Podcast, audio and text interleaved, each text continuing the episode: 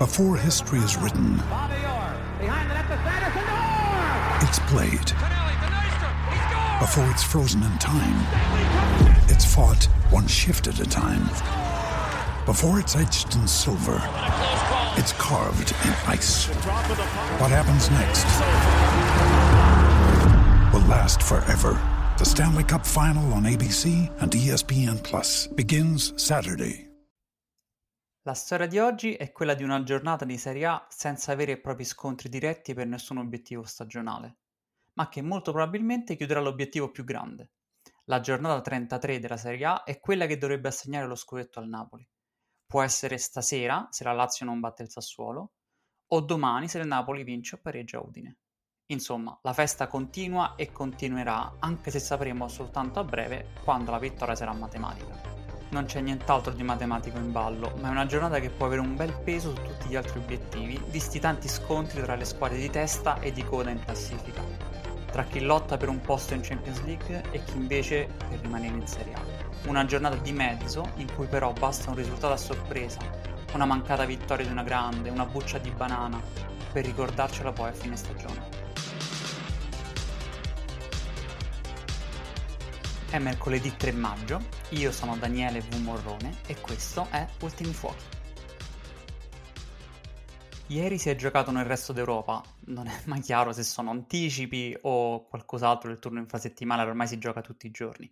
Comunque, volevo segnalare tre partite. La prima è la vittoria dell'Arsenal contro il Chelsea, in quello che è uno dei derby di Londra più sentiti da entrambe le tifoserie. La squadra di Arteta aveva bisogno di una grande vittoria, sia per recuperare il primato in classifica, anche se momentaneo, che per scrollarsi di dosso la delusione per la brutta sconfitta col Manchester City di una settimana fa. La vittoria è arrivata con tre gol in 16 minuti nel primo tempo tra la doppietta del capitano Odegaard e il gol di Gabriel Jesus, con un Chelsea di Lampard che non ci ha veramente capito nulla. Poi nel secondo tempo il Chelsea ha segnato un gol che ha accorciato le distanze, ma che non ha tolto minimamente la mare in bocca tra le due squadre sembra esserci una distanza anche più grande del 3-1 finale e dei punti in classifica. È la distanza che c'è tra un progetto serio, che può arrivare a superare i 90 punti in Premier League, e un relitto alla deriva che spera soltanto che la stagione finisca presto. L'Arsenal ora è tornato a più 2 dal Manchester City, che però ha sempre due partite da recuperare e che può quindi portarsi almeno a più 1 vincendo quella di stasera contro il West Ham. Ieri si è giocato anche in Liga con la vittoria del Barcellona in casa contro l'Osasuna grazie ad un gol nel finale di Jordi Alba. Va detto di una partita dominata contro una squadra in 10 dalla mezz'ora, ma non si è sbloccata nonostante le tante occasioni chiare da gol, anche con dei giocatori soli davanti alla porta che hanno magari preso il portiere o lisciato il pallone, come nel caso di Pedri e Frankie di Jong. Frank De Jong forse il migliore in campo perché è anche quello che serve l'assist poi a Jordi Alba nel finale con un suo tiro di prima che permette al Barcellona di allungare ulteriormente in classifica. Lo fa perché l'ultima partita da segnalare è quella della sconfitta del Real Madrid nei Paesi Baschi in casa della Real Sociedad. Il Real Madrid era privo di Vinicius Junior, Benzema e Modric tra gli altri è stato battuto con un gol nel primo tempo dell'ex Real Madrid, Takekubo, che curiosamente inizialmente non ha esultato, per poi invece ripensarci e buttarsi a terra. È stato sveglissimo ad approfittare di un errore di valutazione del centrale Militao. Nel secondo tempo è arrivato anche un rosso per doppia ammonizione a Carvajal e il secondo gol della Real Sociedad con Barrenecea. Il Real Madrid aveva forse la testa alla finale di Coppa del Re in arrivo e soprattutto alla semifinale di Champions League di martedì prossimo. Ma questi altri tre punti persi avvicinano ulteriormente il Barcellona alla vittoria del titolo, ora che si trova a più 14 dai madrileni. Ah, ieri si è giocato anche in Francia, ma la vera notizia è un'altra. È che Leo Messi è stato sospeso dal Paris Saint-Germain per due settimane per aver fatto un viaggio in Arabia Saudita per questioni di sponsor senza però aver prima chiesto il permesso della squadra. La proprietà qatariota avrebbe forse chiuso un occhio per qualsiasi altra destinazione, ma non per l'Arabia Saudita e non per il viaggio quando il Paris Saint-Germain ha perso contro l'Orient il giorno prima.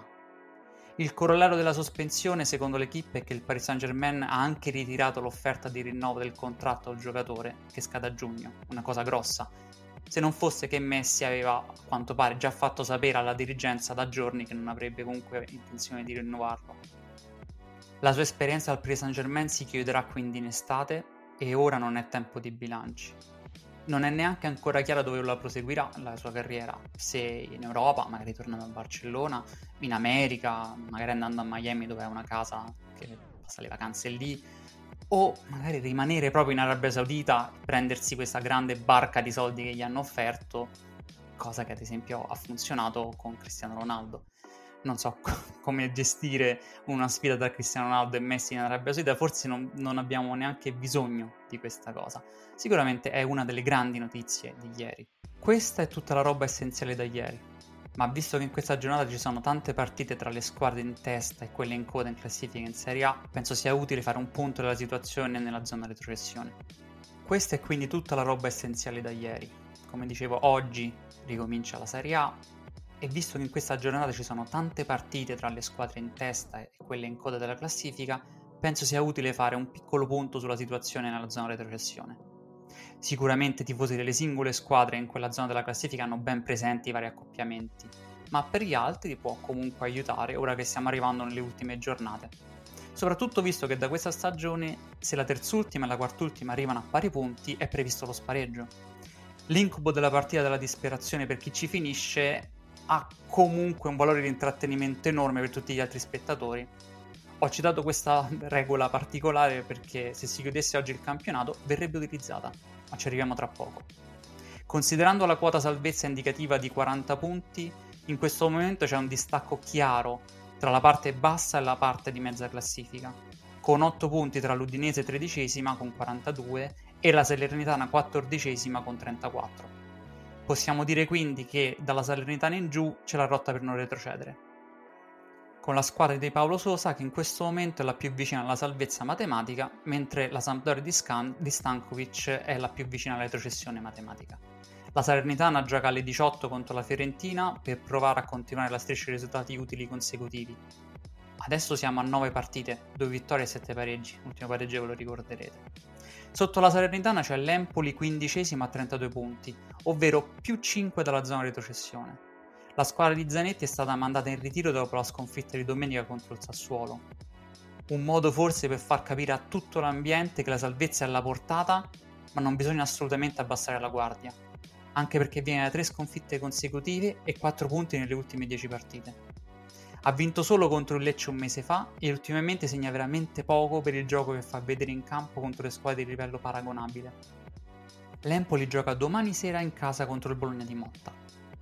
Ad un punto dall'Empoli c'è proprio il Lecce, che gioca oggi alle 18 a Torino contro la Juventus senza però Gabriel Strefezza, squalificato. Ed è l'unica squadra della parte bassa della classifica che arriva da una vittoria, quella contro l'Udinese proprio con il gol di Strefezza.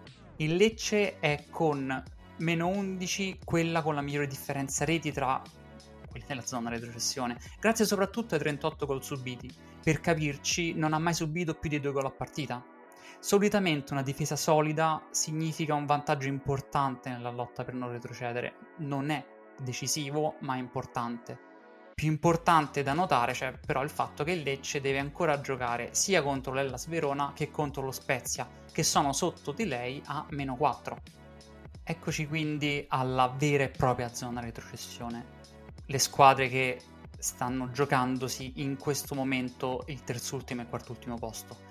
Si tratta dell'Ellas con 27 e dello Spezia con 27 appunto lo spareggio. Non importa la differenza di dello scontro diretto, si salva soltanto che fa un punto in più o che vince questo eventuale spareggio.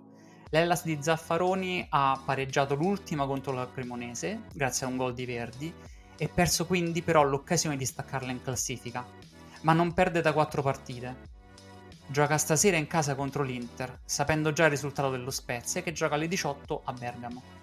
La squadra di Semplici non vince da marzo, da quella famosa vittoria contro l'Inter con il gol di Daniel Maldini, figlio di Paolo, e non avrà a disposizione per questa trasferta mezza squadra, tra cui Inzola, che si stava dimostrando il miglior centravanti della lotta per la salvezza, ma ha dovuto saltare la partita col Monza finita in una sconfitta e non è ancora chiaro quando tornerà al 100%. Se Hellas e Spezia si stanno giocando la salvezza punto a punto, le ultime due in classifica hanno una strada quasi segnata verso la Serie B. La seconda peggiore squadra del campionato è la Cremonese, ma questo alla vigilia si poteva intuire. La Cremonese però sta avendo un buon periodo di forma, ha vinto due delle ultime quattro partite e pareggiato l'ultima. L'ha detto anche il tecnico Ballardini ieri, che a parte l'ultima partita contro l'Udinese che è stata una brutta sconfitta, negli ultimi due mesi la squadra sta rispondendo. Dice che ha sempre più chiaro l'approccio alla partita, quello che deve fare con la palla e quello che deve fare senza. Questo buon momento ha permesso di uscire dall'ultimo posto in classifica, ma con 20 punti ancora distante 7 punti dall'Ellas e dallo Spezia. Spezia che affronterà nel weekend per provare a darsi una vera speranza. Il fanalino di coda del campionato è anche la squadra con la sensazione peggiore tutta questa stagione, per cui forse neanche un miracolo eviterebbe la Serie B.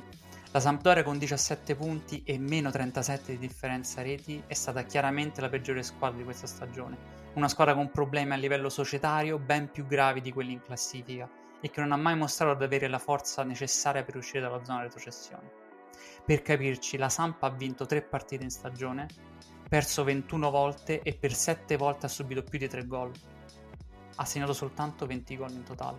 Stankovic sembrava anche vicino alle dimissioni in settimana perché è incapace secondo lui di dare una scossa alla squadra. Poi ci ha ripensato. Gioca oggi alle 18 in casa contro il treno di Juric. Non sentitevi in colpa per non avere intenzione di vederla. Eh. Prima di chiudere vorrei ricordare che oggi è uscita una nuova puntata di Icone, il nostro podcast sulla storia del calcio attraverso i suoi giocatori più iconici. La puntata è su Zinedine Zidane detto Zizou, l'eleganza fatta a giocatore, è protagonista di partite e gol indimenticabili ma anche di momenti enigmatici. E con questo io vi saluto, ci sentiamo qui su Ultimi Fuochi domani, sempre verso l'ora di pranzo con Dario Saltari. Ciao!